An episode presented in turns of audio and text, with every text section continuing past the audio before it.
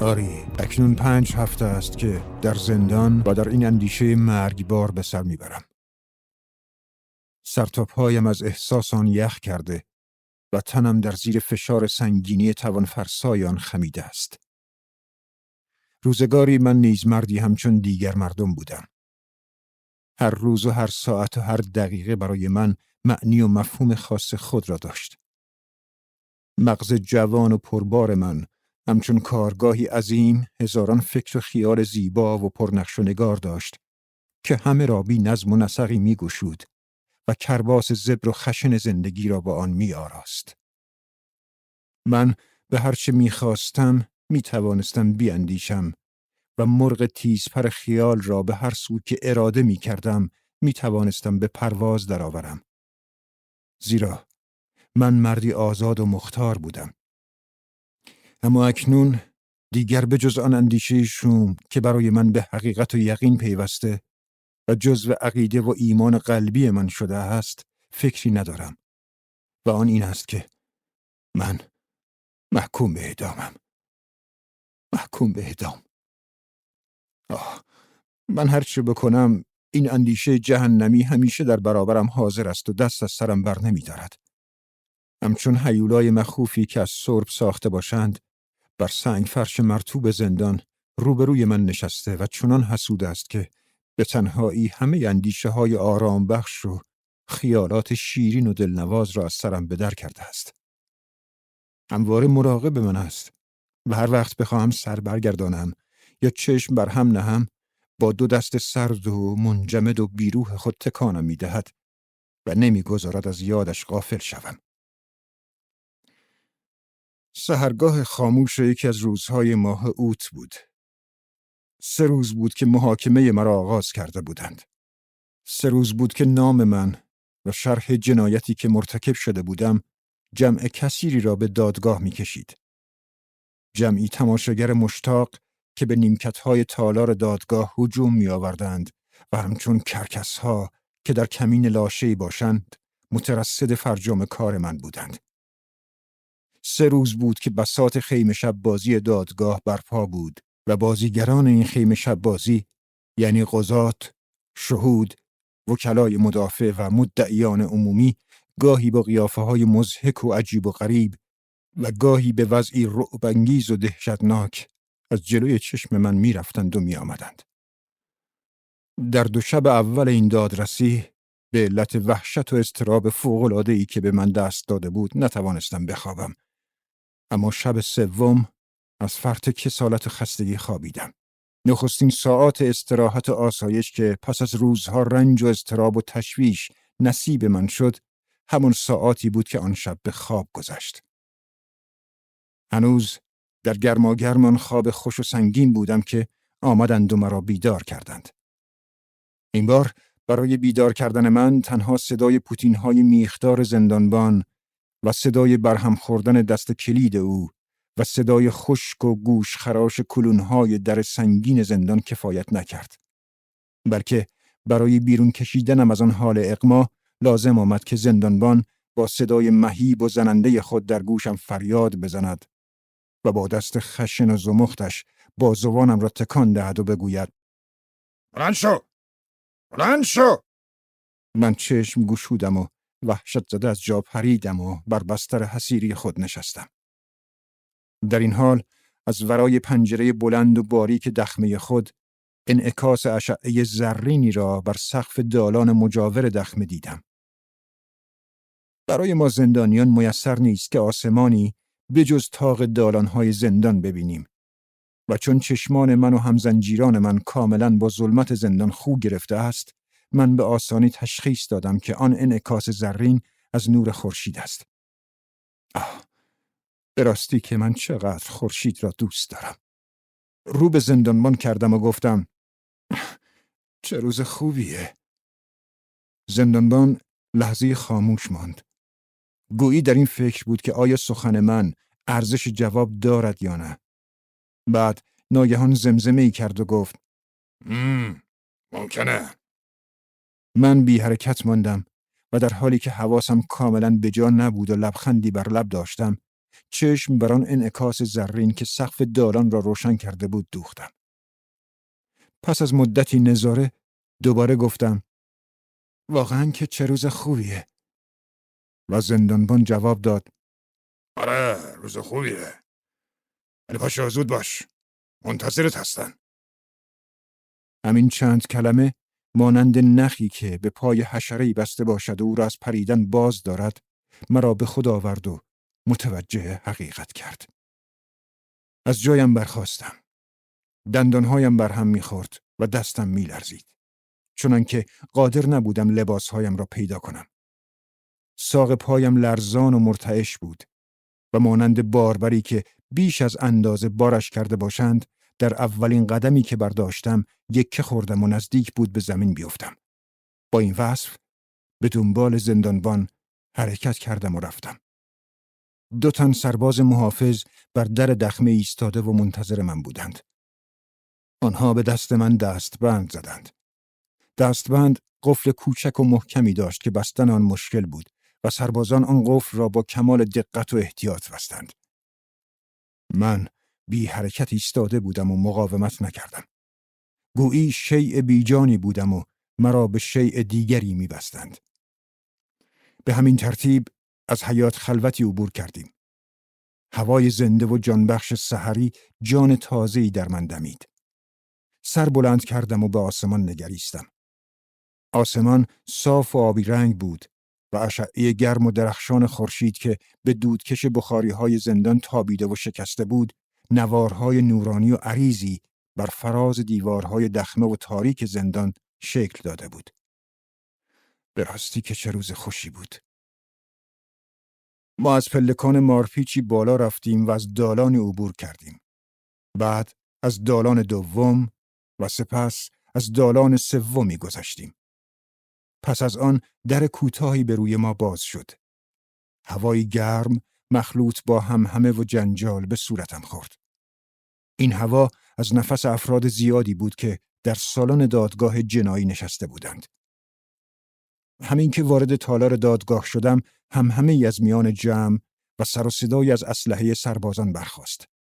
نیمکت ها با سر و صدای زیاد جابجا جا شد و در حینی که من از آن تالار دراز و از میان دو دست مردم که سربازان جلویشان ایستاده بودند میگذشتم حس می کردم که چهره تماشاچیان مانند صورتهای خیم شب بازی به نخی بسته است و سر همه آن نخها به من منتهی می شود. آری، حس می کردم که مرکز توجه آن قیافه های مات و مبهوت منم. در همین لحظه متوجه شدم که دیگر دستبند به دست ندارم. ولی هرچه فکر کردم به یاد نیاوردم که کی و کجا دستبند را از دستم باز کردند. آنگاه سکوتی عمیق و سنگین بر فضای دادگاه حکم فرما شد. من به جایگاه خود رسیده بودم. در آن لحظه که هم همه و جنجال تماشاچیان خاموش شد من نیز به خودم آمدم و ناگهان فهمیدم که آن لحظه قطعی فرا رسیده است و اینک مرا آوردند تا حکم صادر از طرف دادگاه را درباره خود بشنوم هر کس هر گونه که می‌خواهد تعبیر کند ولی من از این توجه کمترین احساس تشویش و استراب در خود نکردم پنجره های سالن دادگاه گشوده بود. هوای آزاد و صدای همهمه جنجال مردم شهر از پنجره ها به درون می آمد. تالار آنچنان روشن و نورانی بود که گفتی آن را برای جشن عروسی آماده کردند. اشعه جانبخش خورشید به درون میتابید و عکس چارچوب پنجره ها را در گوشه و کنار گاهی بر کف تالار دادگاه و گاهی بر روی میزها مجسم می ساخت. گاهی نیز به گوشه دیوارهای سالن برمیخورد و میشکست. شعاع آفتاب وقتی از شیشه های لوزی شکل و شفاف پنجره سالن عبور می کرد، در فضای سالن منشوری نورانی پدید می آورد که ذرات زرین گرد و غبار در آن به رقص مشغول بودند. قضات دادگاه که در انتهای تالار نشسته بودند شاد و خرسند به نظر می رسیدند. و یقینا خرسندی ایشان از این بود که به کار خود خاتمه دادند. چهره رئیس دادگاه که از انعکاس نور در شیشه پنجره روشن شده بود، حکایت از آرامش خاطر و لطف و مهربانی می کرد. یکی از دادرسان علالبدل که مردی جوان بود در حالی که چروک یقه لباس خود را صاف می کرد شاد و خندان با بانوی زیبایی که کلاه گلی رنگی بر سر داشت گرم صحبت بود. آن بانوی زیبا مورد لطف و محبت قاضی واقع شده و پشت سر او جا گرفته بود. تنها اعضای هیئت منصفه خسته و کوفته و پرید رنگ به نظر می رسیدند. ظاهرا تمام آن شب را به بیداری گذرانده بودند. برخی از آنها چنان خسته و کسل بودند که خمیازه میکشیدند. از قیافه هیچ یک از آنان خوانده نمی‌شد که حامل حکم اعدام کسی باشند. و من وقتی به چهره این نجبای قوم می نگریستم جز آرزوی یک خواب راحت چیزی در آنها نمیخواندم. روبروی من پنجره ای بود که کاملا باز بود. صدای خنده گلفروشان از ساحل رودخانه به گوشم می رسید. از ورای پنجره می دیدم که گل زرد رنگ و کوچک و زیبایی در شکاف تخت سنگی رویده و غرق در نور مسرت بخش خورشید شده است و با باد بازی می کند. به راستی چگونه ممکن بود که در میان این همه احساسات خوش و زیبا اندیشه شوم و نامیمون به خاطرم خطور کند؟ چگونه ممکن بود که از هر سو غرق در هوای آزاد و نور جانبخش خورشید باشم و فکری بجز آزادی و نجات در مغز خود بپرورانم. امید در دل من همچون خورشید تابیدن گرفت و من مانند کسی که منتظر دریافت حکم آزادی و نجات خیش است به انتظار شنیدن حکم دادگاه ماندم. در همین هنگام وکیل مدافع من از در درآمد. قضات دادگاه منتظر او بودند. وکیل از صرف صبحانه باز میگشت و با اشتهای تمام غذای شاهانه خورده بود. وقتی در جایگاه خیش قرار گرفت با قیافه متبسم سر به سوی من گرداند و گفت من کاملا امیدوارم من نیز لبخندی زدم و گفتم راستی؟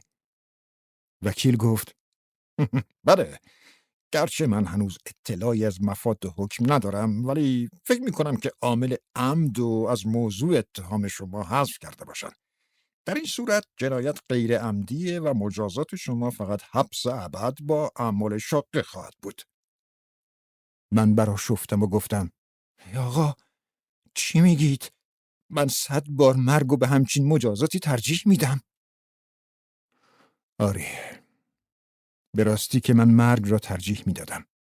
به علاوه نمی‌دانم چه صدایی بود که از درون دل من برمیخواست و به من می‌گفت چرا از گفتن این سخن بیم داری؟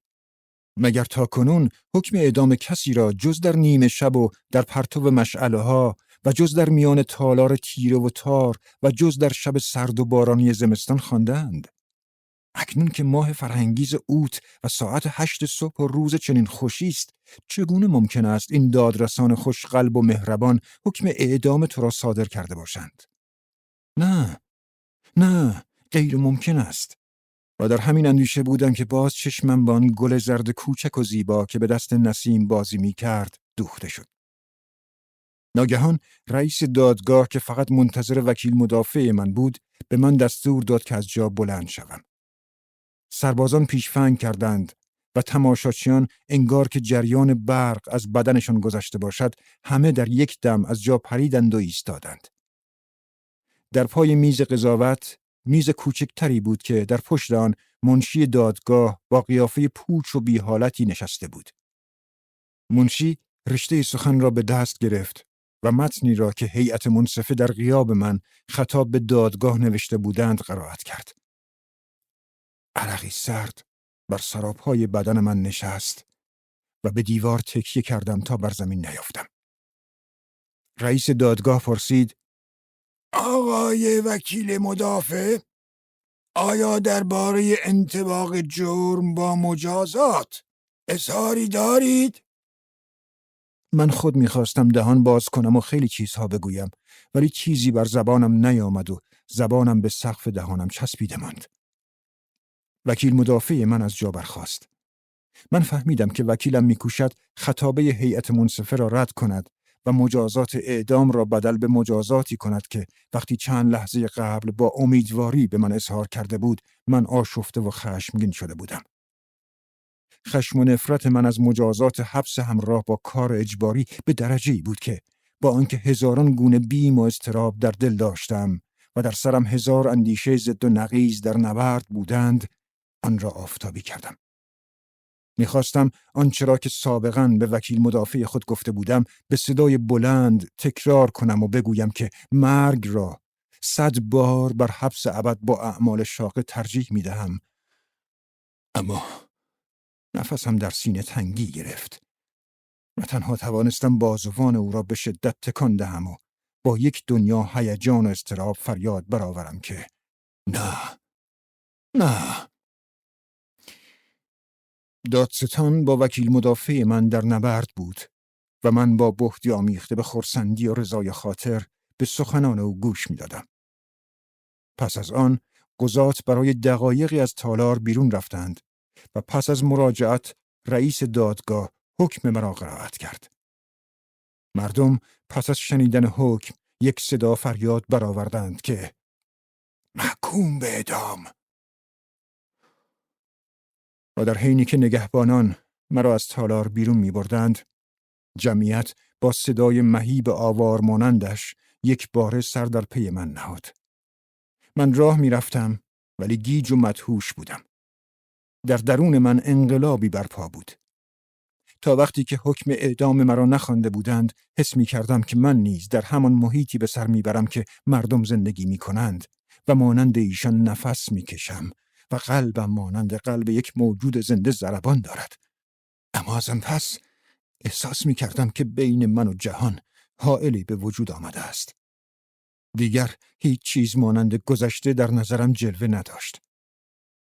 آن پنجره های بزرگ و نورانی تالار دادگاه، آن آفتاب تابان و آسمان صاف و آن گل زرد کوچک و زیبا همه در نظر من مانند کفن سفید و پرید رنگ می نمودند. حتی مردان و زنان و کودکانی نیز که بر سر راه من می رفتند و می آمدند در نظرم همان اشباه مهم جلوه می کردند.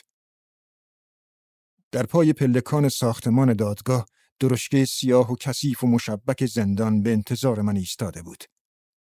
وقتی سوار درشکه می شدم بر حسب تصادف نظری به میدان انداختم. آبرینی که به سمت درشکه می آمدند فریاد برآوردند که نگاه کنید یک اعدامی اسمی کردم که ابری در میان من و اشیاء خارج حائل شده است و به نظرم چنین می رسید که در ورای آن ابر دو دختر جوان را تشخیص می دهم که با چشمان بهت زده و مشتاق به دنبال من می دویدند. دختر کوچکتر دست می زد و می گفت چه خوب! شش هفته دیگه کارشو می سازم.